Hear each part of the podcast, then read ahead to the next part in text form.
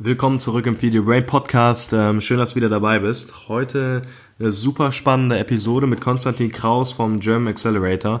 Ähm, einfach mal ein super Beispiel dafür, dass der deutsche Staat auch wirklich hinter dem ganzen Unternehmertum, hinter der Startup-Welt steht und auch unterstützend mitwirkt und äh, wir natürlich weiterhin versuchen wollen in Deutschland, glaube ich, äh, eins, ja, wieder ein neues SAP oder ein Facebook zu bauen, und ähm, gerade Unterstützung von, von, von der Regierung kann da super hilfreich sein. Und Konstantin spricht da so ein bisschen aus der Brille, weil er einer der Company Scouts ist beim German Accelerator und dementsprechend ähm, auch viele Unternehmen dabei begleitet, äh, den Markteinstieg in die USA zu tätigen. Und da war unfassbar viel dabei. Ich bin mir sicher, äh, das ist für jeder, für jeder Mann oder jede Frau sozusagen spannend. Und ähm, egal in welcher Phase ein Unternehmen steckt, Konstantin blickt mit wahnsinniger Erfahrung auf seine eigene zurück, selber verkauft, äh, schon mal ein Unternehmen verkauft. Also super interessant und viel Spaß beim Interview.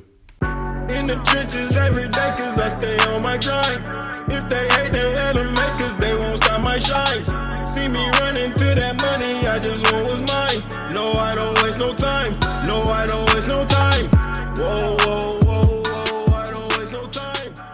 Herzlich willkommen im Your Brain Podcast. Ich bin's wieder Max und äh, ich darf heute Konstantin Kraus im Podcast begrüßen, einer der ähm, Company Scouts vom German Accelerator. Für alle, die es noch nicht kennen, ich denke mal, Konstantin wird nachher noch ein bisschen was dazu sagen, aber ähm, German Accelerator ist ein Programm, welches auch von der deutschen Regierung ähm, unterstützt wird und ähm, eben sozusagen auch von, von Unternehmen aus der, aus, der, aus der Szene sozusagen auch noch zusätzlich unterstützt wird. Also du hast, du hast das Government und du hast sozusagen die Unternehmen, die das fördern ähm, und hilft sozusagen dabei den, äh, den Startups beim Markteintritt in die, in die, in die USA. Und äh, mittlerweile sind daraus aber auch noch mehrere Dinge entstanden, ähm, wo Konstantin darauf bestimmt auch nochmal drauf eingehen wird.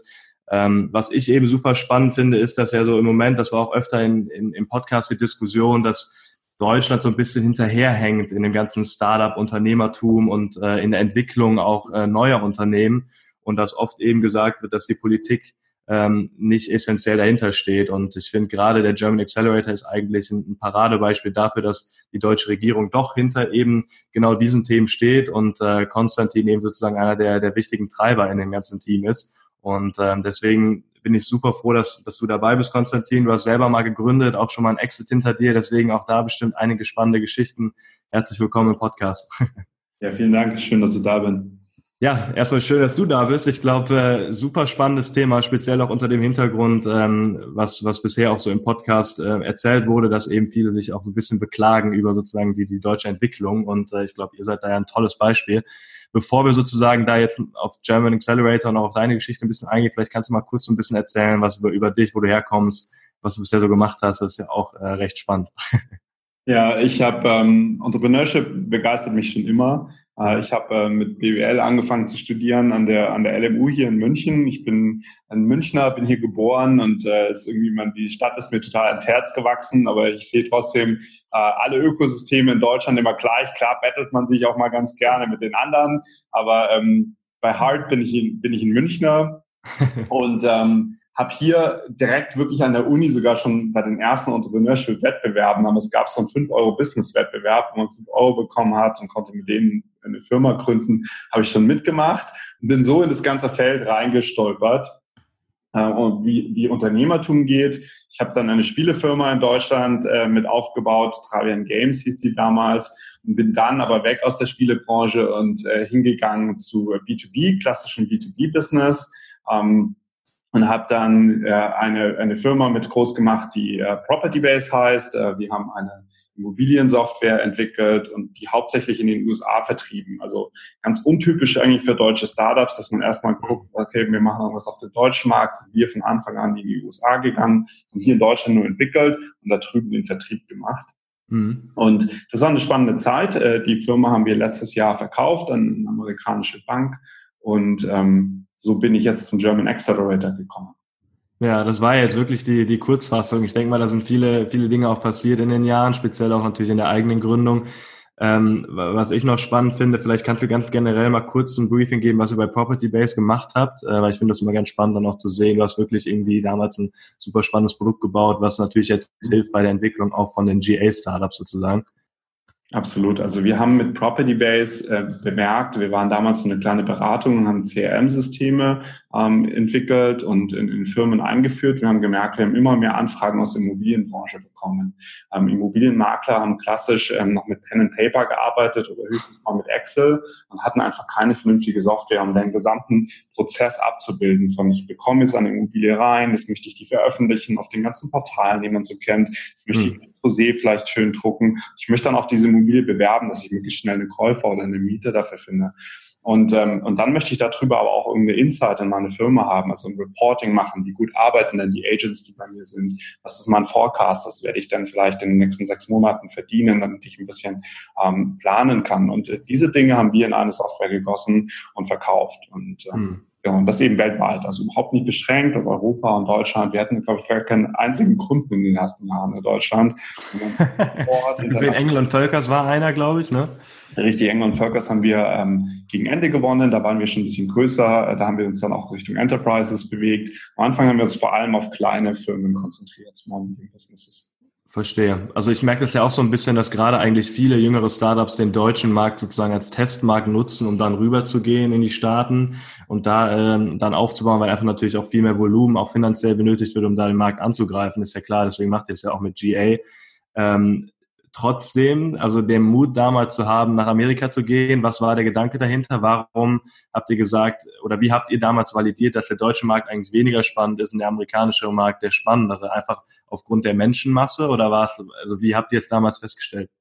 Ich glaube, wir sind sehr ähm, opportunistisch daran gegangen. Wir haben uns einfach angeguckt, wie viele Makler gibt es. Und okay. da sind in Amerika 1,2 Millionen registrierte Makler allein, die sich dann der ersten, der, der, der größten Organisation dort angemeldet haben. Und haben wir gesagt, ist perfekt, da brauchen wir einfach nur eine Mailingliste, schreiben die alle mal an und haben sofort einen Monstermarkt. Ja, und das war so der, das war so der Ansatz. Ähm, das zweite, und ich glaube, da kann, kommen wir auch schon ein bisschen in die Themen vom German Accelerator rein. Die Amerikaner ähm, ticken auch ein bisschen anders, was Software angeht. Wir Deutsche sind immer sehr, sehr strukturiert, ähm, gerade wenn also die Entscheider die Software kaufen wollen, immer in Deutschland ähm, erstmal einen, einen Anforderungskatalog definieren, den du dann als äh, Unternehmen erfüllen musst und äh, sie wollen auch irgendwie sehen, dass du wirklich möglichst alles erfüllst, eine ganze Bandbreite hast und die Software perfekt passt und dann treffen sie ihre Kaufentscheidung.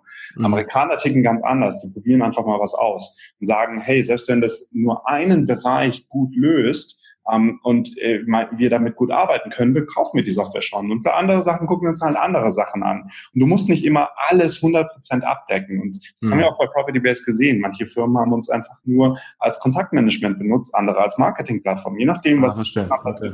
hat. Und in mhm. Deutschland ist das ganz anders. Das heißt, der ganze Sales ist sehr, sehr viel einfacher in den USA. Die Leute sind dort auch technologieaffiner. Hm. Das ja, war auch wahrscheinlich, dafür auch offener wahrscheinlich, also gerade gut im Moment wandelt sich das ja ein bisschen, dass Deutsche auch mehr mehr Tools benutzen, aber ich kann mir vorstellen, dass Amerikaner einfach sehr sehr schnell versuchen, noch effizienter und schneller zu arbeiten, ähm, als als wir Deutschen vielleicht und oft in Deutschland sozusagen diese ganze Tool-Thematik so ein bisschen eher als abschreckend bewertet wird, ne? Der Erfolgsdruck ist auch ein bisschen höher da drüben. Da hast du natürlich nicht diese Sicherungsmechanismen und bist als Angestellter nicht so abgesichert, wie das hier in Deutschland ist. Das mhm. heißt, du musst viel, viel schneller erfolgreich sein. Und das ist, der, denke ich, ein großer Unterschied. Und äh, dafür sind, werden dann natürlich Tools eingesetzt, aber auch Coaches, persönliche Coaches, die dir einfach beibringen, wie kann ich besser arbeiten. Das wird ist da drüben im Arbeitsleben ganz normal, dass man sich einen Coach nimmt und sich persönlich irgendwie weiterbringt. Und mhm. Coaches empfehlen auch ganz häufig Tools und Software und sagen eben, benutzt doch etwas, äh, um dich besser zu strukturieren und deinen äh, Berufsalltag einfacher zu machen. Und das ist mhm. sehr gut für Software-Vendor. Auch das Thema Cloud übrigens, wir sind 2010 gestartet, war mhm. da noch nicht so in aller Munde und es war noch nicht so verbreitet, ähm, im Internet Software zu betreiben. On-Premise war sehr viel stärker noch in den Köpfen drin, äh, gerade hier in Deutschland. Ähm, und das war in den USA schon deutlich weiter und äh, auch da einfacher zu pitchen. Ja, man merkt das ja so generell, sagt man ja immer, dass äh, Amerika fünf bis zehn Jahre weiter ist und egal welche Thematik, oft ist es eben so. Also ich merke das ja gerade auch beim Thema Voice, sind die auch einfach fünf bis zehn Jahre vor uns jetzt schon, wenn man so ein bisschen, wenn man es jetzt mal prognostiziert. Ähm, deutlich weiter, haben wir auch deutlich weiterentwickelt und das ist einfach ein Beispiel, was du gerade genannt hast und das ist übertragbar, glaube ich, auf viele Bereiche. Ähm, was, was ich jetzt noch spannend finde, wir reden ja im Podcast auch viel so über Innovation und Strategie, also wie baut man Innovation auf, sozusagen auch eher systematisch im Unternehmen und auch, auch Strategien, neue Strategien. Wie habt ihr damals ähm, Produktinnovation in der Software geschaffen? Ihr habt ja nicht direkt das perfekte CRM-Tool gehabt, sondern ihr habt ja sozusagen wahrscheinlich on the go einfach entwickelt. Wie habt ihr festgestellt, welche Innovationen die richtigen sind für eure Software damals? Habt ihr immer wöchentliche Meetings gehabt, wo ihr irgendwie kreativ mitgedacht habt? Habt ihr es über Hackathons gemacht? Habt ihr wirklich einfach nur vom Kunden ausgehend zurückgedacht? Oder wie seid ihr damals da rangegangen? Also wir sind sehr, sehr stark, wir haben sehr stark die Kundenbrille aufgesetzt. Äh, wir sind dort drüben auf alle Messen und großen Veranstaltungen gegangen, in denen sich die Real Estate Branche getroffen hat. Der amerikanische Real Estate Markt funktioniert ganz anders. Und es war auch die erste Hürde, die wir als deutsches Unternehmen knacken mussten, dass uns natürlich sofort jeder gesagt hat, ähm, ihr versteht denn unseren Markt ja überhaupt nicht. Mhm wisst ihr überhaupt, wie Real Estate hier funktioniert? Wisst ihr, was MLS-Systeme sind? Das ist etwas, was in Deutschland komplett unbekannt ist. Und ähm, das, da haben wir erstmal sehr viel Market Research betrieben ähm, und haben das dann natürlich ins Produkt anfließen lassen. Also wirklich das Feedback von den Kunden äh, eingesammelt, selbst proaktiv auf Kunden zugegangen und auf potenzielle Kunden zugegangen. Und das haben wir dann eingebaut in unser Produkt. Hm, habt ihr dann aber auch schon direkt versucht zu verkaufen in dem Sinne? Oder ging es wirklich erstmal nur darum, Feedback zu sammeln und das umzusetzen und dann langfristig bei einem besseren Produkt wieder auf die Kunden zuzugehen? Wir haben sofort verkauft. Also ähm, okay. das ist das Schöne, die Amerikaner, das hatte ich eingangs gesagt, die kaufen auch etwas, wenn es nur ein Problem löst. Das mhm. heißt, wir hatten schon ein ziemlich gutes mhm. Kontaktmanagement, dass man einfach gesagt hat, kannst deine Kontakte und E-Mails verwalten, sind die alle an einem Ort. Und dann das hat schon die Leute überzeugt, von Excel wegzugehen zum Kontaktmanagement. Und ähm, das kann ich auch jedem Gründer nur empfehlen. Verkauft, macht ein Minimal Viable Product, das ein Problem eurer Kunden löst und sofort rausgehen und sofort ausprobieren und dann Feedback sammeln, dann sagen, okay, jetzt nutze das und bist happy damit. What's the next thing we can help you with? Und dann entwickelt sich das. Super spannend. Also das äh, ist eine Thematik, die ich auch immer wieder so versuche zu betonen, dieses Lean Startup Gedanken, man ein kleines Produkt bauen, dann an den Markt zu gehen, zu testen und es ist ja egal, man kann sich ja auch, wenn du jetzt irgendwie sprichst von Maklern, dann sucht man sich halt eben, wenn man in Deutschland irgendwie was macht, den Makler von nebenan, spricht man mit dem und guckt dann, dass man es sozusagen auch regional ausweitet. Ähm, Gibt es ja verschiedene Optionen. Ähm, super spannend. Vielen Dank nochmal für den Einblick. Ähm, generell, du bist ja jetzt bei, beim German Accelerator jetzt auch schon, glaube ich, wie lange bist du jetzt da? Ich bin seit Dezember hier. Seit Dezember, ähm, auch, auch als, ähm, als, als Scout, ja sozusagen als Company Scout, also du schaust ja dann wahrscheinlich nach spannenden Unternehmen, die in den Accelerator passen oder du validierst die oder wie kann man sich deine Arbeit da vorstellen? Ja, ich glaube, ähm, erstmal haben wir festgestellt als German Accelerator, dass man als Firma ein gewisses Setup braucht, um in den USA erfolgreich zu werden. Oder auch in Singapur. Wir haben ja seit mhm. diesem Jahr, auch sind wir auch in Southeast Asia. Man muss ähm, ein gewisses, man muss jemanden haben, der rübergehen kann und sich hundertprozentig auf die USA fokussieren kann. Mhm. Ähm, das ist unglaublich wichtig. Man braucht also diese Ressourcen, wenn man zum Beispiel ein Zwei-Mann-Team ist und äh, ein Gründer geht rüber, telefoniert dann am den halben Morgen immer mit Deutschland, weil hier noch so viel Business zu tun ist und hier noch so viele Entscheidungen zu treffen sind, dann hat man den Fokus nicht für die USA. Mhm. Und ähm, wir brauchen also Firmen, die diese Reife oder diese, dieses Setup haben, damit sie ähm, in den USA erfolgreich werden können. Und häufig sind diese Firmen dann schon ziemlich weit, also schon later stage, sind schon voll in ihrem Modus operandi drin und gucken gar nicht mehr links und rechts, wo kriege ich denn noch Förderung her, weil die einfach, das ist nicht mehr deren, deren aktueller Status. Und ähm, da komme ich rein und erzähle, ähm, hier können wir wirklich helfen, hier können wir wirklich Mehrwert bieten. Ihr, ihr braucht das nicht alles nochmal, ihr braucht nicht nochmal alle Fehler machen, ihr braucht nicht nochmal ähm, alles neu lernen, wie funktioniert das in dem internationalen Markt, sondern wir können euch richtig Türen aufmachen, wir können euch Lessons Learned vermitteln. Und ähm, diese, diese, diese Knowledge oder diese, ähm, dieses, diesen Transfer zu schaffen, was bietet der German Accelerator gerade im Later Stage Bereich, dafür, das, das machen wir, wir Scouts. Mhm Mhm. Und sowohl der Nico in Berlin, Nico Hansch ist, ist da mein Kollege, als auch ich hier in München. Wir haben sehr, sehr viel Startup-Erfahrung. Wir haben eben diese ganze USA-Story schon mal gemacht. Und deswegen können wir da aus eigener Erfahrung sprechen. Und ich glaube auch ähm, bei, bei Gründern da Vertrauen wecken. Mhm. Ja, und äh, gerade was du gerade ansprichst, ne, Vertrauen wecken. Ich finde gerade, es ist ja auch jetzt, ist ja jetzt nichts äh, Verworfenes, dass man das oft eben, wenn man, also wenn man an, an, an, ans Government denkt, also an die Regierung, dass man irgendwie von vielleicht langsamen Prozessen irgendwie denkt, dass man vielleicht auch vermutet, dass die Leute, die in so einem German Accelerator sind, vielleicht wenig Ahnung haben von Unternehmertum, selber noch nicht gegründet haben und ihr seid ja eigentlich genau das Gegenteil. Also selbst selber äh, die Erfahrung auch schon gesammelt, wart auch schon mal sogar in Amerika, habt natürlich da den Markt auch schon mal so ein bisschen kennengelernt oder ein bisschen kennengelernt ähm, und seid einfach natürlich ganz anders drin. Das, deswegen vielleicht klärst du einfach nochmal gerade die Leute, die Zuhörer oder auch, ähm, die, die, die, äh, die, die Zuhörer und auch die, die jetzt zuhören, einfach mal ähm, auf, was macht der German Accelerator eigentlich? Ähm, also was, was, ja, was gerade gesagt, so ihr begleitet die sozusagen beim Markteintritt in die USA Was für Prozesse übernehmt ihr da? Was ist sozusagen auch der Benefit für das Unternehmen zu sagen, wir arbeiten mit euch zusammen? Ähm, also was kann man da für Vorteile erwarten? Ja, also erstmal das, das Schöne ist, genau was du richtig gesagt hast, viele haben erstmal Berührungsängste mit diesem, dass sie sagen, das ist offiziell von der Regierung, äh. ist irgendwas eingestaubt, muss ich das Formulare ausfüllen. Wir haben das total lean gemacht. Bei uns, äh, glaube ich, reicht es, ein Pitch-Deck zu schicken und mhm. dann äh, bist du schon, hast du dich schon beworben und ähm, dann äh, gucken wir uns das an und schauen, ist das ein Worst-Case, arbeiten mit dir zusammen wenn du dann aufgenommen wirst und rübergehst, ähm, dann war es das an großen Formalitäten eigentlich. Mhm. Also wir haben, wir haben diesen Prozess super lean gemacht. Also da bitte keine Berührungsängste haben. Und dann kommen eigentlich unglaublich viele Vorteile da, äh, rein, äh, die, dass wir in Regierungsprogramm sind, nämlich ähm, wir sind kostenlos und nehmen kein Equity. Ähm, und mhm. es ist, da sind wirklich no strings attached. Es ist unser Antrieb, ähm, den nächsten Global Player aus Deutschland herauszubauen. Das nächste SAP, das nächste Siemens, BMW, wie auch immer. Wir wollen wieder ein deutsches, globales Unternehmen schaffen, was mhm. hier dann auch Arbeitsplätze schafft, was hier den, den lokalen Markt stärkt. Und es geht nur, indem man Vertrieb und unser Know-how in die ganze Welt exportiert. Dann baut man einen echten Global Player. Und das machen wir und da helfen wir. Und ganz konkret sieht es dann so aus, in Deutschland selbst machen wir gar nicht so viel. Das heißt, hier finden wir dich und ähm, wir bereiten dich auch vor auf deine USA-Reise. Das heißt, das mhm. ist ein Preparation Workshop, wo wir so die ganzen grundsätzlichen Themen wie Visa, äh, Housing, ähm, wie viel, wie kostet eigentlich das Leben da drüben? Was musst du noch so an Hausaufgaben erledigen? Am mhm. besten, dass dein Startup wirklich bereit ist. Das machen wir hier in so einem Prep Workshop. Und dann, das ganze Programm findet dann in den USA statt.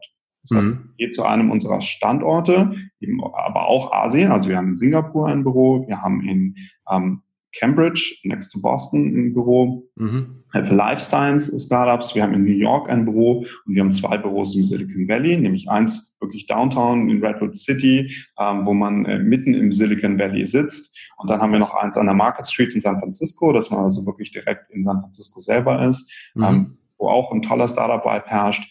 Und äh, diese Büros, ähm, dort geht man hin, dort hat man äh, dann einen Arbeitsplatz kostenlos zur Verfügung gestellt, an dem man äh, auch eine Adresse hat, eine postalische Adresse, also man kann auch wirklich als US-Unternehmen sofort auftreten. Und dort bekommt man dann einen Lead-Mentor an die Hand.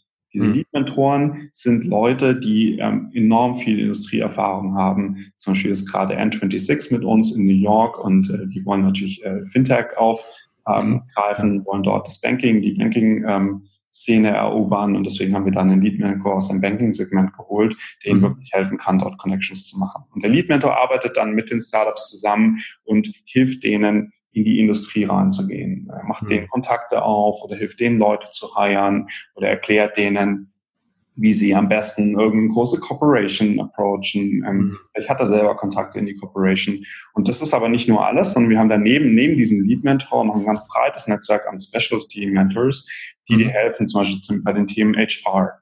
Die Amerika funktioniert da ganz anders. Ja, da gibt es eine mhm. at Will. Ähm, du hast plötzlich einen Retirement Plan, den du irgendwie machen musst. Wie funktioniert eigentlich Krankenversicherung da drüben? Wie kündige ich eigentlich Leute, ohne dass ich sofort eine Diskriminierungsklage habe? Da haben wir einfach Experten, die dir richtig helfen können und dich da beraten können. Auch legally, wie gründet man die Inc? Wie funktioniert das als Tochterfirma einer deutschen GmbH? Diese mhm. Themen kannst du dann mit Specialty Mentors angehen und implementieren.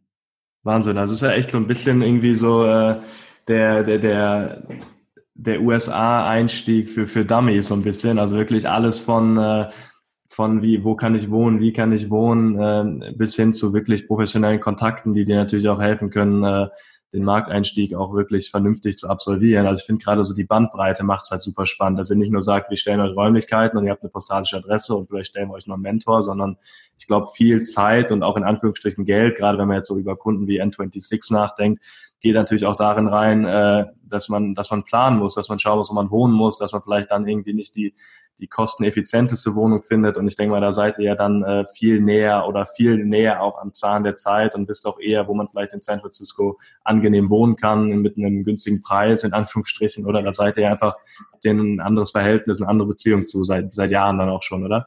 Absolut, ja. Und wir sind, ich glaube, das muss man auch noch sagen, wir sind also wirklich inzwischen ein Programm für Later Stage Companies. Ich sage inzwischen, weil in den Anfang, Beginnen des German Accelerator gab es auch die Idee, dass man vielleicht Seed Companies, also sehr, sehr frühen Gründern, die vielleicht noch gar nicht gegründet haben, gleich die Idee amerikanischer Markt mitgibt.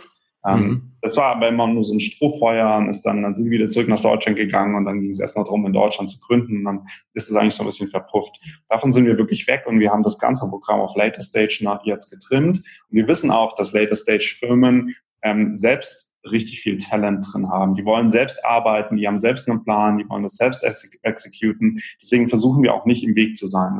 Ja, verstehe. Mhm. Alle Mandatory Dates. Erste Woche machen wir so ein Bootcamp. Da wollen wir, dass alle da sind. Und ähm, am Ende gibt es ein Demo-Day, wo du deine Firma präsentierst vor einer äh, großen äh, Gruppe an geladenen Gästen. Und dazwischen lassen wir dich arbeiten. Wir lassen mhm. dich drei Monate arbeiten. Wir sagen nur, wir haben Mentoren, die können dich total unterstützen. Aber das, mhm. diese Unterstützung musst du dir selber holen. Und äh, das machen die Firmen äh, total gerne. Die sagen jetzt sogar teilweise, dass sie unsere Mentoren über das Programm hinaus am liebsten bezahlen würden, äh, bleiben und im Board bleiben und mitarbeiten. Also ich glaube, dieses Programm ist wirklich wahnsinnig wertvoll für die Firmen. Aber du musst es dir nicht holen. Das heißt, hm. wir lassen euch, wir sagen, ihr seid gestandene Unternehmer, ihr habt es schon richtig weit gebracht. Wir wir helfen euch, wir machen euch Türen auf, wir äh, versuchen da Steine aus dem Weg zu räumen, aber gehen müsst ihr selber und ähm, das könnt ihr auch. Ihr könnt das nehmen, wie ihr es braucht, aber wir zwingen euch nicht dazu. Was, was ist denn mit Unternehmen, die, also gerade wenn ich jetzt zum Beispiel an dein, dein Unternehmen zurückdenke, Property Base, ähm, die eigentlich den amerikanischen Markt als den primären Markt sehen und ähm, vielleicht auch schon erste, so, eine, so ein erstes kleines Testing in Amerika gemacht haben, dann aber noch trotzdem nicht later stage sind, ähm, aber eigentlich das Gefühl haben, dass oder das Unternehmen das Gefühl hat, dass ihr mit German Accelerator helfen könntet, um sozusagen den amerikanischen Markt noch weiter äh, zu nutzen, ähm, vielleicht mit gegebenen Kontakten und auch mit mit der mit der vernünftigen regionalen äh, Gebundenheit, sagen wir mal irgendwie in San Francisco oder so. Was ist mit solchen Unternehmen? Müssen die dann einfach noch weiter testen, bis sie im Later Stage sind? Oder wie sagt, wie geht ihr mit Unternehmen um, die sowieso in Amerika interagieren wollen? Also wir nehmen jedes Mal, das ist eine spannende Frage. Wir haben die jetzt halt auch ähm, erst wieder diskutiert, als wir jetzt ähm, vor zwei Wochen äh, unsere neue Class, unsere Fall Class aufgenommen haben. Wir mhm. nehmen immer ein, zwei Companies auf, die genau so einen Case abbilden. Wir sagen, Verstehe. das ist so ein typisches Produkt, was einfach nur in den USA richtig ja. funktioniert. Und ähm, das, das macht einfach logisch Sinn. Allerdings sollten diese Firmen wirklich zeigen, dass sie das auch strategisch machen. Also das bedeutet, die müssen eine Person haben, die rübergeht, am besten rüberzieht ja ja. nur auf die USA fokussiert. So ein hm. bisschen mal drei Monate rübergehen und dann zurückkommen, damit machst du keinen US Market Entry. Du musst jemanden haben, der da dedicated ist. Am besten das ganze Gründerteam geht rüber und hat hier nur noch Entwicklung und ähm, das Ganze, was wir in Deutschland wirklich stark können, gut können, ist ja. Engineering, aber Vertrieb und Marketing komplett drüben machen. Hm. Dann sagen wir, wenn es dann auch noch mit zum Beispiel Seed Money aus Deutschland heraus schon ähm, supported ist und die das Geld auch dafür haben, zum Beispiel den ersten Amerikaner zu heiern, das ist auch mhm. super wichtig, sonst kriegst du gar kein vernünftiges Visum, also sonst geht das gar nicht so einfach. Ähm, das dann, dann, wenn wir sowas sehen, so einen Case sehen, dann nehmen wir die auch auf, auch wenn sie noch nicht den Data Stage haben. Super spannend. Also was, was ja da auch so ein bisschen auffällt, ist, dass ihr auch, klar, ihr habt schon eine klare Guideline, wen ihr mit reinnehmen wollt und wie ihr das auch machen wollt, aber trotzdem seid ihr schon noch offen für Geschäftsmodelle, die vielleicht jetzt nicht unbedingt in, in das 1 mal 1 reinpassen, sondern vielleicht einen gewissen Markt haben, der nur, wie du gesagt hast, in Amerika halt spannend ist was ist denn generell einfach das, das Schwierige auch, ne? Also am, am US-Markt. Sonst würden es ja Leute auch vielleicht auch mal einfach mal so probieren. Aber ich glaube, von außen gesehen ist der amerikanische Markt extrem schwer, einfach weil man eine große Masse an wirklich guten Unternehmen hat. Dann hat man noch eine ganz andere Kultur, eine ganz andere, ganz andere Sales-Prozesse, die oder auch Marketing-Prozesse, die wichtig sind. Ähm, was habt ihr denn festgestellt? Also sowohl du auch damals bei, Pur äh, bei, bei Purp Space und jetzt auch bei, beim German Accelerator was sind die, die Prozesse oder was sind die, die Schwierigkeiten, die einen Eintritt in die USA auch einfach kompliziert machen? Ähm, ich finde, dass der gar nicht kompliziert ist. Ich finde sogar, dass der Markt super, super einfach ist. Äh, jetzt kenne ich natürlich die Amerikaner schon ein bisschen. Ich glaube, viele Deutsche tun sich unglaublich schwer, weil sie, weil es so weit weg ist. Ja, das mhm. ist wirklich Nummer eins. Das heißt, Amerika klingt erstmal riesig groß und, und äh, ist auch echt weit weg von, von der mhm. Zeitverschiebung hier und vom Flug. Ähm, aber dann, wenn du mal drüben bist und äh, da drüben anfängst zu verkaufen und so ein bisschen die Amerikaner kennenlernst, dann merkst du, dass die total offen sind. Und übrigens das Gleiche gilt für Singapur. Ich finde das das ist für mich noch weiter weg. Ich denke immer, immer Asien, dann denke ich sofort an China und wie schwierig das ist, hinter die Firewall zu kommen, ja, ja. da drüben wirklich zu starten. Und jetzt, wo wir, äh, wo wir in Singapur wirklich loslegen und Firmen dort beschleunigen, ähm, hat es mir erstmal die Augen geöffnet, wie unglaublich einfach es ist, da drüben Software zu verkaufen. Mhm. Wie, wie, vor allem, wie bereit die sind äh, und wie gern die Technologie aus Europa annehmen und gerne benutzen wollen. Und die sprechen alle Englisch. Das heißt, ich muss mhm. noch nicht mal irgendwas lokalisieren, ich muss noch nicht mal irgendwas anpassen. Das Einzige ist, ich muss vernünftige ähm, irgendwie die Zeitzone im Griff haben. Und wenn ich irgendwas mit Währungen mache, muss ich irgendwie meine Währungscalculations richtig haben. Aber wenn ich ein englisches Produkt habe, kann ich das weltweit vertreiben. Mhm. Viele Deutsche denken darüber nicht nach und sagen, oh, das ist schwierig, mach mal irgendwann später. Hier mhm. in München kann ich rumfahren mit der Deutschen Bahn oder mit meinem Auto oder so. Und dann, weißt du, kann ich zu Kunden und heute, ich meine, wir machen jetzt gerade ein Online-Meeting und es klappt ja. total gut. Warum machst du das nicht? Setz dich abends um acht hin und ruf einen Amerikaner an. Ja, ja. oder setz dich morgens um sechs Uhr früh hin und ruf jemanden Asiaten an und, ja. und verkauf denen ein Produkt. Ja. ja. Super gut. Und ich glaube, wenn, wenn wir, das ist die schwierigste Hürde. Und wenn du die mal überwunden hast, klar, dann kommen noch andere Hürden, ja. Das, mhm. Ich will nicht sagen, das ist, ähm, ist total einfach, ja. Versuch mal im, im Südwesten, so der Amerikas, ähm, versucht da mal ähm, in den ganzen Südstaaten äh, als Deutscher was zu verkaufen, ja.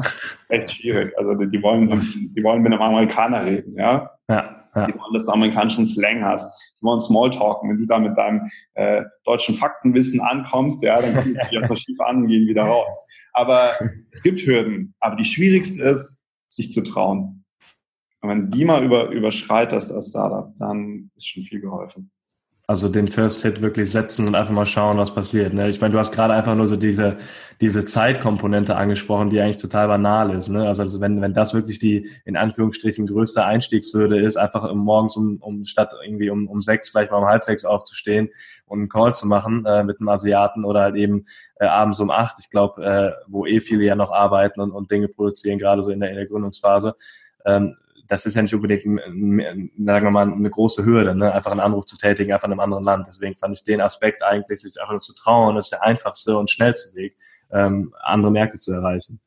Genau, und dann eine .com-Website haben, die auf Englisch ist, ähm, die einfach zeigt, dass du ein globales Unternehmen bist, äh, dich da öffnen und dann kommen da auch Leads. Ja, das, mhm. das Geht denn bei, also Namensfindung, ist das, äh, ist das dann, weil du gerade auch .com gesagt hast, Namensfindung, ist das ein wichtiges Thema auch? Äh, also was heißt Namensfindung? Die Unternehmen, die ihr habt, habt ja schon, haben ja schon Namen, aber müssen die irgendwie einen amerikanischen oder einen englischen Namen haben, damit der sozusagen auch in Amerika identifizierbar wäre? Ja, wenn du jetzt zum Beispiel irgendwie abrechnungssoftware.de heißt, dann wirst du ein Problem haben. Das abrechnungssoftware.com wird keiner kapieren. Dann, also dein Name, dein Unternehmensname sollte schon amerikanisiert sein oder mhm. international funktionieren. Ähm, erstes Beispiel ist ja, ähm, ist ja irgendwie OpenVC, die sich in Xing umgenannt haben, ja. vor Jahren, ähm, um einfach was Internationaleres zu haben. Also das, das sollte man schon auf dem Schirm haben. Hm, ja, spannend, okay. Ja. ja, du hast eben mal so ein bisschen so in die, die so N26 genannt. Vielleicht hilft es auch einfach mal so den Zuhörern oder wir haben ja auch Zuschauer, das wollte ich auch eben sagen. Ähm, äh, vielleicht hilft es auch einfach mal so ein bisschen, wenn du mal einen Einblick gibst, was habt ihr eigentlich für Erfolgsstories so hinter uns, äh, hinter euch? Ihr seid ja schon ein paar Monate jetzt dabei, äh, ein paar Jahre sogar, glaube ich schon. Ähm, was, was, was gab es bisher für Stories? N26 ist ja eigentlich jedem geläufig. Ich war relativ überrascht, als du mir so damals am Telefonat gezählt hast, dass die dabei sind, weil man hat immer so das Gefühl, dass die schon extrem lange dabei sind, für, dafür, dass sie in Anführungsstrichen noch ein Startup sind oder extrem lange auch schon im Markt sind und dass die sozusagen sagen, wir nehmen auch nochmal externe Hilfe mit rein mit euch, hat mir eigentlich gezeigt, dass das mit euch sehr, sehr gut funktioniert. Ähm, und vielleicht gibt es auch noch spannende, also andere spannende Unternehmen, die du noch nennen willst, äh, um auch nochmal einen Einblick zu bekommen. Ich glaube zum Beispiel, was im Consumer-Bereich total spannend ist, ist My Postcard. Ich weiß nicht, ob du die kennst. Ja, ähm, ja kannst ein Selfie machen, eine Postkarte verschicken. Äh, ich glaube, bei denen ist es richtig, richtig äh, ungebrochen, seitdem die in den USA sind. Seitdem geht, geht da die Post ab ohne Ende. Wortwörtlich, ne? Haben die mit uns gemacht, ja, wortwörtlich. Ähm, das ist, das ist eine richtig große Success Story, die ich toll finde. Ähm, zum Beispiel sagen wir, sind wir mit Frankreich Mika gerade drüben, die bauen einen freundlichen Roboterarm, einfach um auch mal das ganze Spektrum zu zeigen, von Fintech zu Consumer. Und das ist total Robotik, ja. Mhm. Und, ähm, Roboterarm, der mit äh, sehr, sehr einfacher Software menschenfreundlich ist und super einfach zu bedienen ist. Die sind jetzt gerade drüben, äh, sind dort erfolgreich. Mhm. Und ich glaube, ich glaube, das zeigt, was für eine Bandbreite wir beschleunigen können und ähm, dass Firmen aller Stages äh, bei uns irgendwie auch willkommen sind. Spannend. Also ja. Die arbeiten dann auch alle zusammen sozusagen in San Francisco im gleichen Büro. Also die, also du hast jetzt gerade die verschiedenen Unternehmen angesprochen. Sind die sozusagen auch interdisziplinär miteinander verknüpft in den Offices oder werden die schon noch bewusst getrennt, einfach um den Fokus nicht zu verlieren? Das kommt drauf an. Zum Beispiel ist N26 ist so groß, die sind gleich mit einem Team mit mehreren Leuten rübergegangen. Da haben wir gesagt, da können wir nicht für alle Office Space äh, providen und die haben sich gleich ein eigenes Büro gesucht.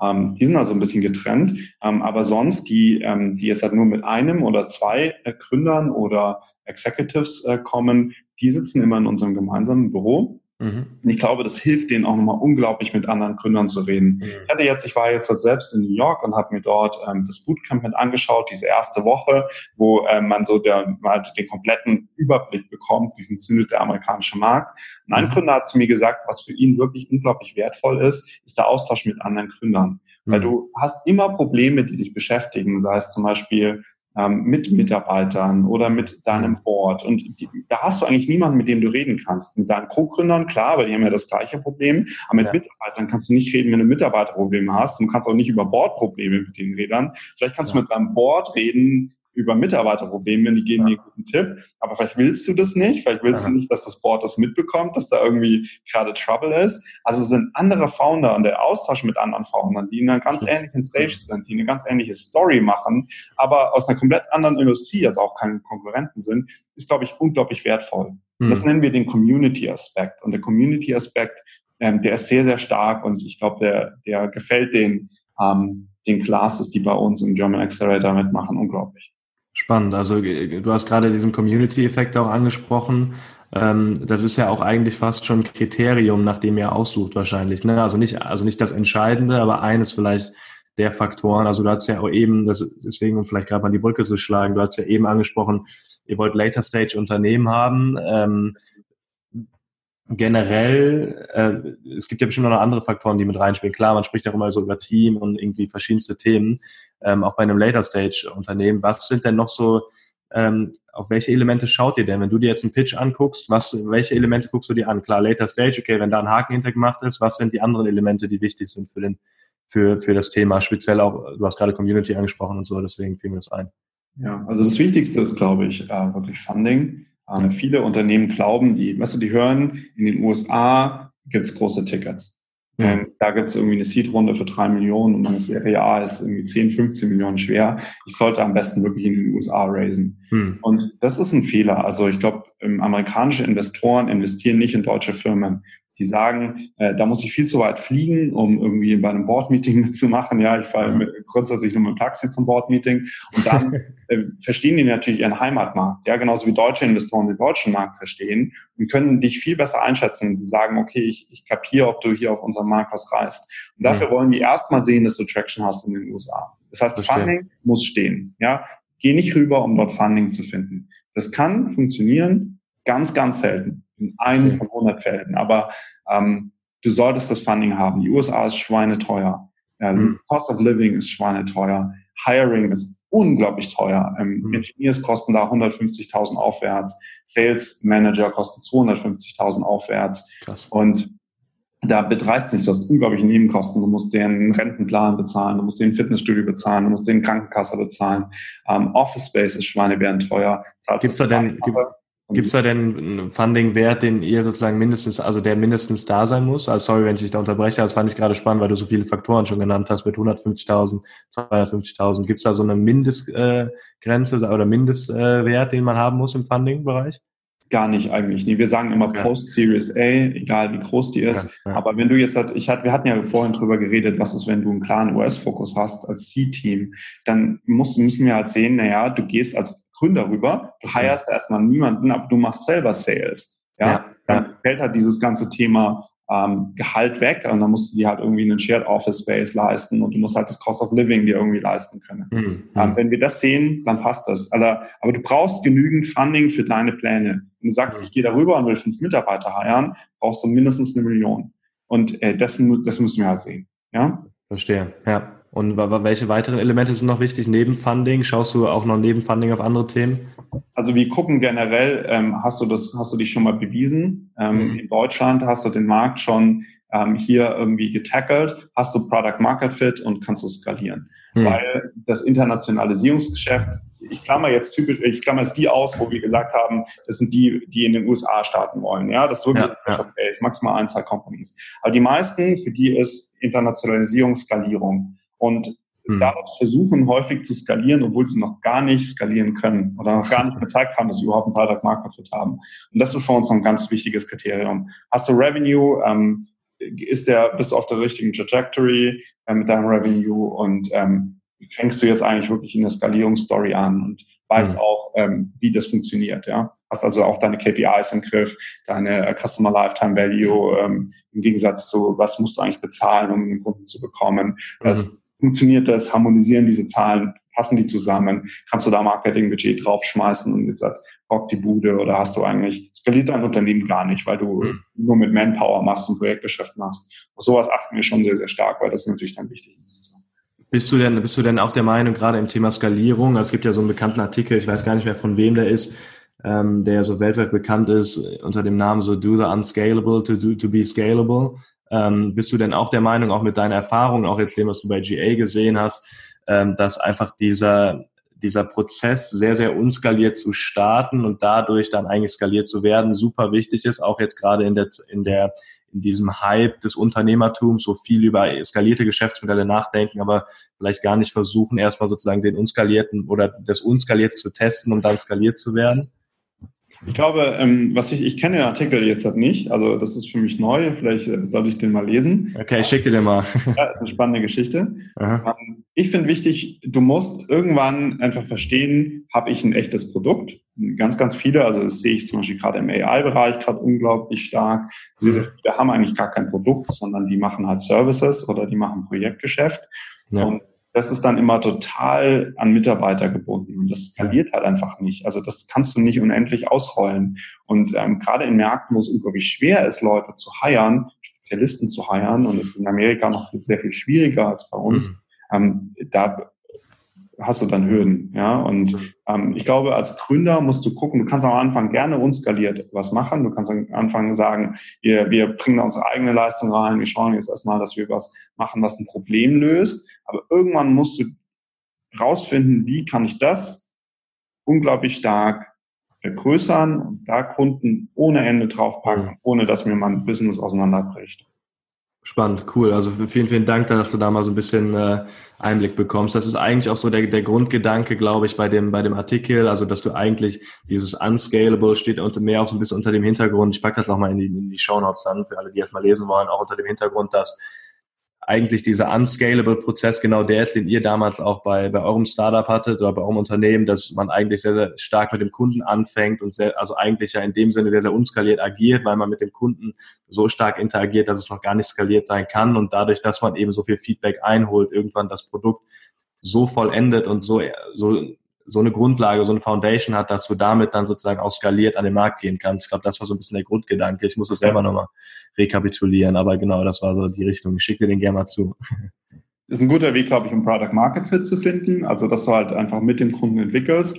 Ähm, das ist auch eine total valide Finanzierungsoption, dass du sagst, ich gewinne erstmal den Kunden ähm, mhm. und baue mit dem zusammen das Produkt. Und dann bin ich mir ziemlich sicher, dass ich was habe, was genau den Kunden Need ähm, löst. Aber die Gefahr, die ich da drin dann sehr, sehr stark sehe, ist, dass du dann, gerade wenn es ein Corporate ist, mhm. spezialisierte Lösung baust. Und dann kommt der zweite Kunde und sagt, nein, nein, ja, ja. gar nicht für mich.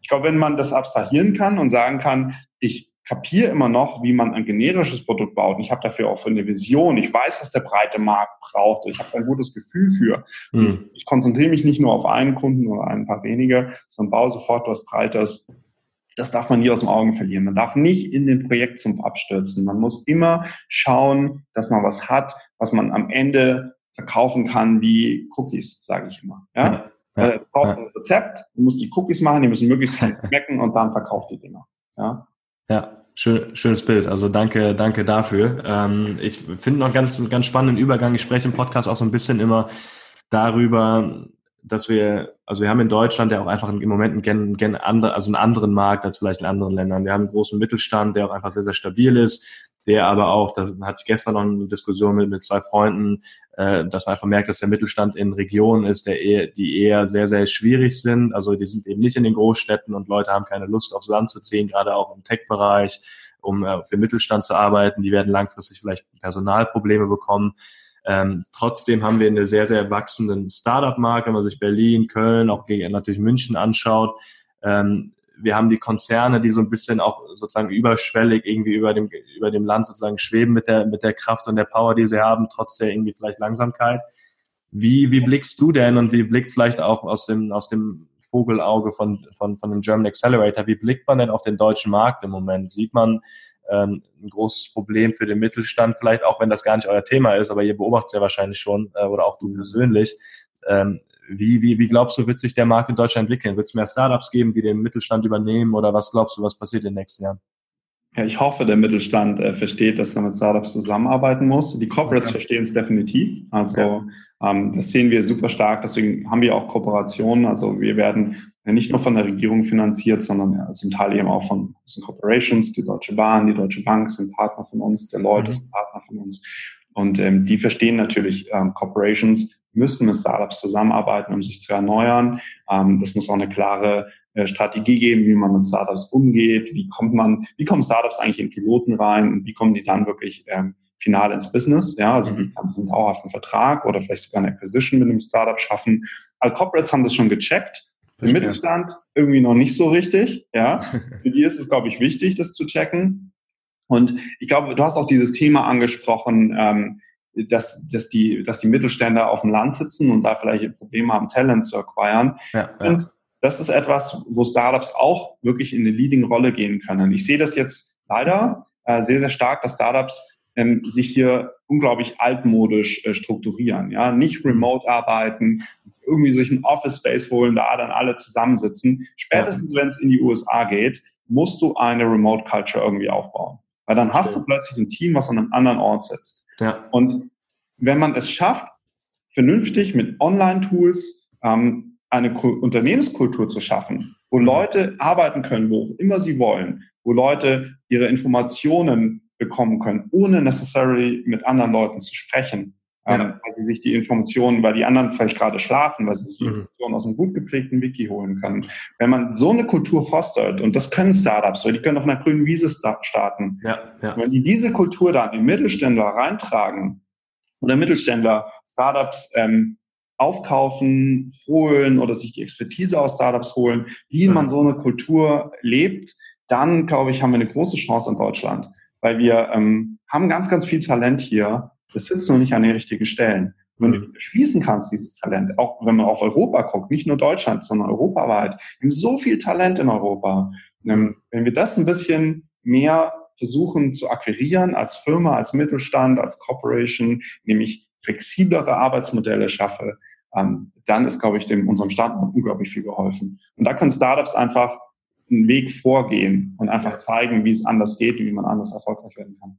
Ja, das ist ja genau das Spannende. Ne? Also die Mittel, Mittelständler von, von außen gesehen, also ich kenne zwar auch viele und spreche da auch viel drüber, aber trotzdem merkt man so ein bisschen, dass generell erstmal mit Startups wird erstmal so, also wirklich dreimal hinterfragt und man ist sich noch nicht so ganz sicher, ob man da irgendwie zusammenarbeiten will, weil es ja eben nur die jungen Dynamischen sind. Aber auf der anderen Seite ähm, sind gerade, wenn es um, um Prozesse geht, um flexible Arbeitsprozesse, sind es vielleicht die wenigen Startups, die einfach vorgeben, wie es funktionieren kann. Es gibt ja sogar, ich glaube, Fastbill, die arbeiten ja komplett remote, also die haben gar keinen richtigen Office-Sitz mehr, so in Anführungsstrichen. Also es gibt wirklich sehr, sehr spannende Unternehmen, an denen man sich in der Hinsicht, glaube ich, auch ein Beispiel nehmen kann. Ähm, und da ist natürlich einfach die Frage, wie, wie man sozusagen jetzt bei, bei Mittelstand die Prozesse ändert. Also ich glaube, die Hürde, jetzt zu sagen, wir steigen vielleicht auf nicht mehr eben 9 to 5, sondern auf ein komplett flexibles Modell, ist super groß. Sie haben wahnsinnige Probleme ja. damit, sich intern zu strukturieren, obwohl sie bei weitem nicht so viele Mitarbeiter haben wie die deutschen Konzerne. Ähm, aber einfach durch die Familienstrukturen und durch dieses irgendwie, man lebt halt irgendwie auch von dem Unternehmen und im Unternehmen ist, ich glaube, das ist eine ganz andere Einstellung dazu. Absolut. Und Startups lernen auch, das, den Wert von Value wieder mehr. Also ich glaube, äh, die, die junge Generation, die schaut immer weniger drauf, ähm, einen Job zu haben, den sie von 90 bis 5 einfach nur runterarbeiten, wo, mhm. sie, wo es nach Zeit geht, sondern ähm, es geht immer mehr nach Value und wie viel Wert schaffe ich eigentlich. Und ja. wenn, man, wenn man seine Kultur schafft, darauf umzustellen, dass man auf Wert guckt und Wertschöpfung schaut und mhm. nicht so sehr auf Arbeitszeit, wie viel hat er jetzt gearbeitet. Ja. Einfach sagst, wenn du deine, wenn du die gleiche Arbeitsleistung nur zwei Stunden oder drei Stunden machst und dann in den Park abhaust, bin ich total happy, ja, weil du hast, du hast Wert geschaffen in meiner Firma. Ja. Wenn wir das hinkriegen, und das kriegen halt Startups hin, ja, die können sowas mal ausprobieren äh, und da arbeiten halt auch die jungen Leute, die Bock haben, sowas mal zu testen, äh, dann ist viel geholfen. Ja. Super, ja, vielen, vielen Dank, dass du das auch nochmal äh, so unterstützt, weil ich glaube, gerade im Mittelstand können wir auch als, als, als junge Menschen irgendwie ähm, einfach einen Teil dazu beitragen, dass, dass, dass es weitergeht, dass es nach vorne geht dass eben nicht der Mittelstand, wie ja so viele schon prognostizieren, ausstirbt, sondern eher, dass man, wie du auch gesagt hast, zusammenarbeitet. Und auch ihr als German Accelerator gibt ja so ein bisschen die Marschroute auch vor mit eurer Kooperation mit, mit, mit, äh, mit Startups. Also das ist ja auch so die Entwicklung.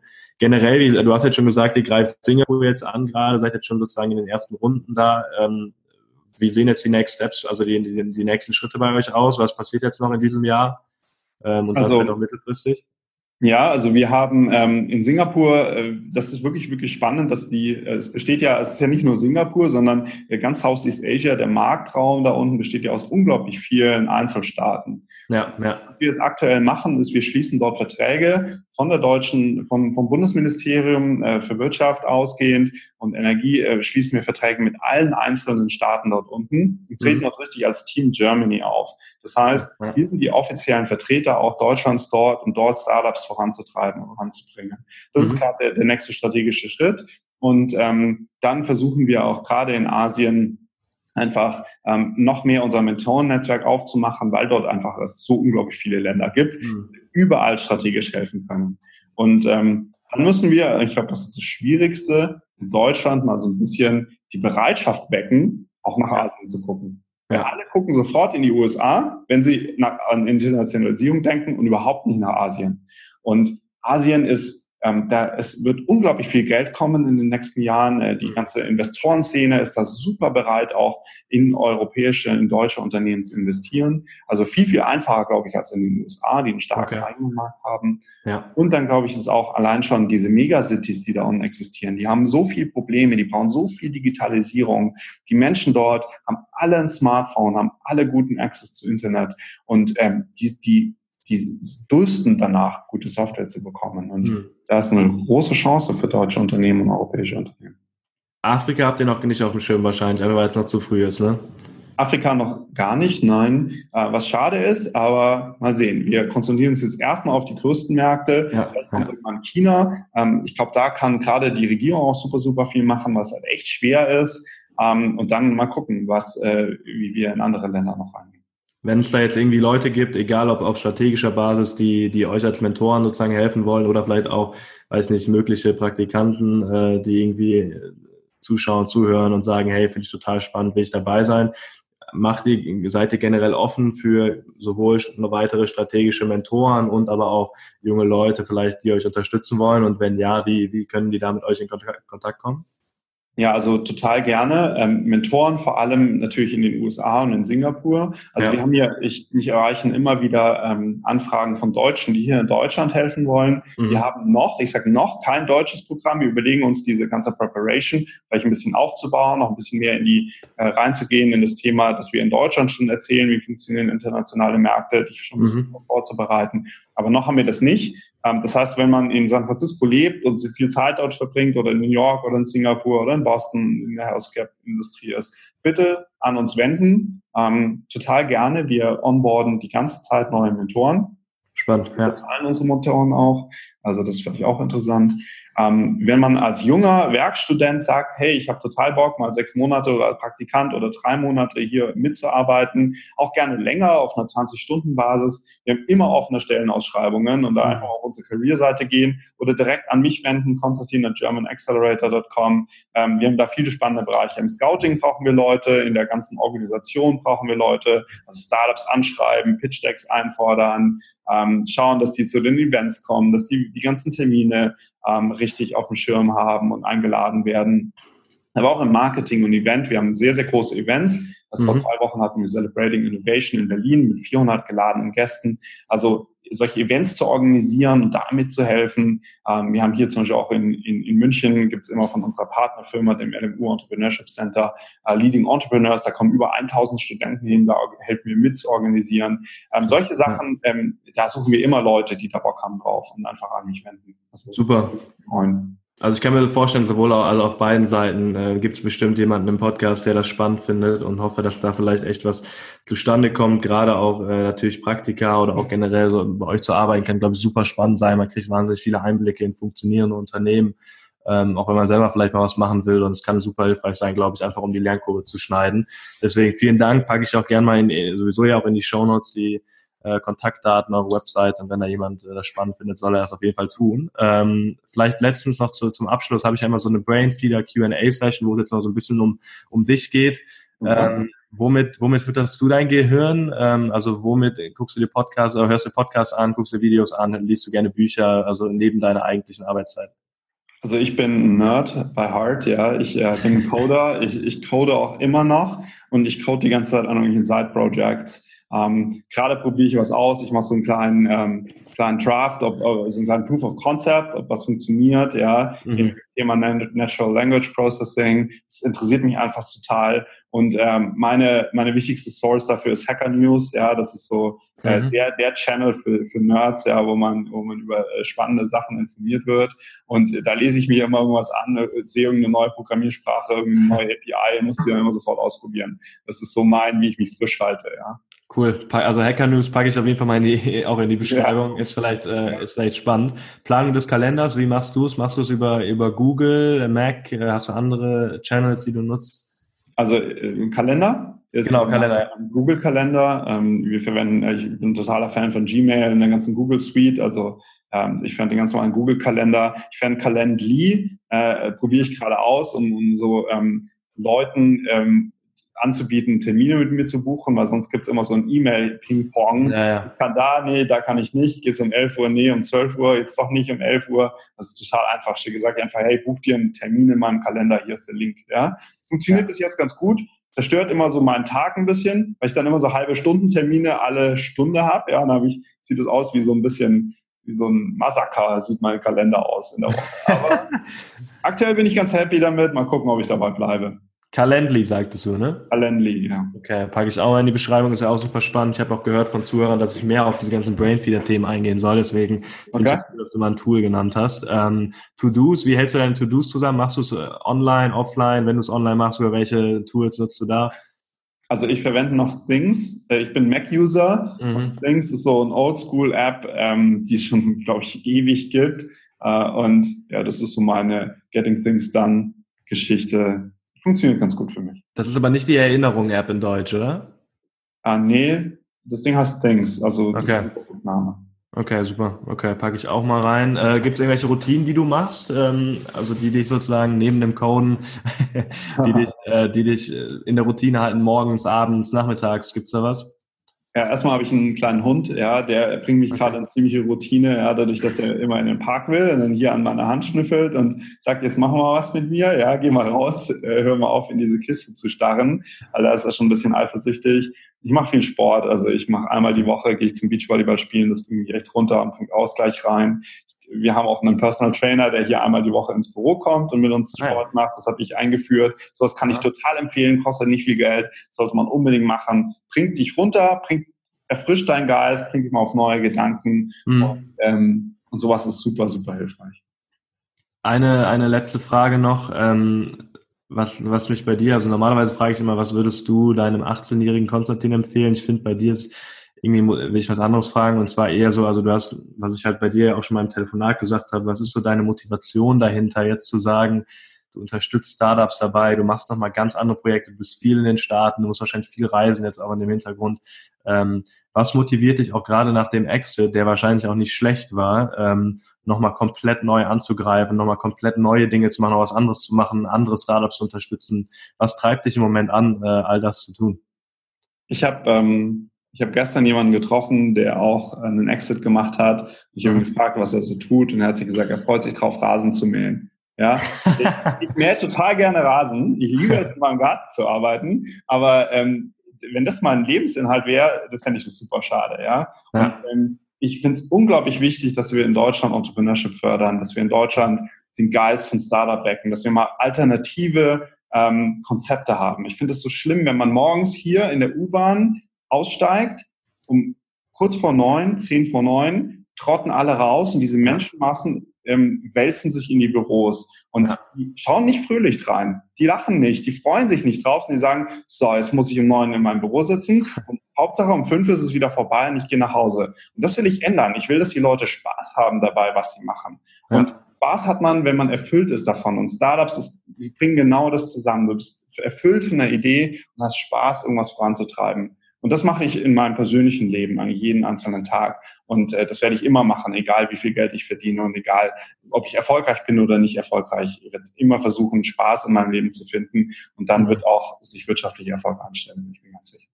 Wow, also will ich, äh, will ich, will ich gar nichts zu sagen. Also tolles Schlusswort. Ähm, Konstantin, vielen, vielen Dank. Ähm, ich glaube, inhaltlich war da so viel dabei. Ich habe mir ein paar Notizen gemacht, die aber sehr, sehr unstrukturiert sind. Ich glaube, ich müsste das Interview nochmal aufarbeiten, um eine Struktur aufzubauen. Ähm, war super, super, super spannend. Ich finde, ihr macht ein super wichtiges und großartiges Projekt. Ich hatte anfangs ja schon erwähnt, dass ähm, in Deutschland so ein bisschen das Gefühl herrscht, dass die Regierung da nichts macht und ihr seid einfach das perfekte Beispiel, dass es eben was gibt und äh, dass es einen, einen tollen, tollen Markt auch gibt, um da vielleicht auch Unterstützung zu bekommen oder halt ein tolles Unternehmen gibt, um Unterstützung zu bekommen. Und ich glaube, dein, deine, deine Mission ist großartig. Ich finde deine Art auch super angenehm. Deswegen vielen, vielen Dank, dass du dir die Zeit genommen hast. Ich bin mir sicher, dass da einiges dabei war. Und ähm, vielen, vielen Dank. Ja. ja, hat mich total gefreut. Äh, schön, dass ich hier äh, live sein durfte auf deinem Podcast. Gerne, gerne. Danke dir. Okay, tschüss. Ciao. Nice. Danke dir. Ja, kein Problem. Vielen Dank, dass du dir die Episode bis zum Ende angehört hast. Ich hoffe, da war einiges dabei. Ich habe wirklich super viel Spaß gehabt mit Konstantin und äh, glaube, dass wir in Deutschland wahnsinnig viele gute Schritte machen, auch mit dem German Accelerator und äh, auch stolz sein können auf das, was wir bisher geschaffen haben im Startup-Bereich, wenn man sich zum Beispiel auch Berlin als sozusagen Metropole in Europa anguckt. Ähm, genau, falls du dir mehr, mehr von diesen Interviews wünschst, dann äh, schreib mir gerne eine E-Mail an info.maxelzer.com oder folge mir auf den diversen Kanälen, ähm, auch alle in den Show Notes, Facebook, Instagram, Twitter. Ähm, und ähm, würde mich freuen, einfach zu hören, auch zu interagieren und zu schauen, was, was du dir auch wünschst und äh, was wir da machen können. Und äh, würde mich freuen. Danke dir.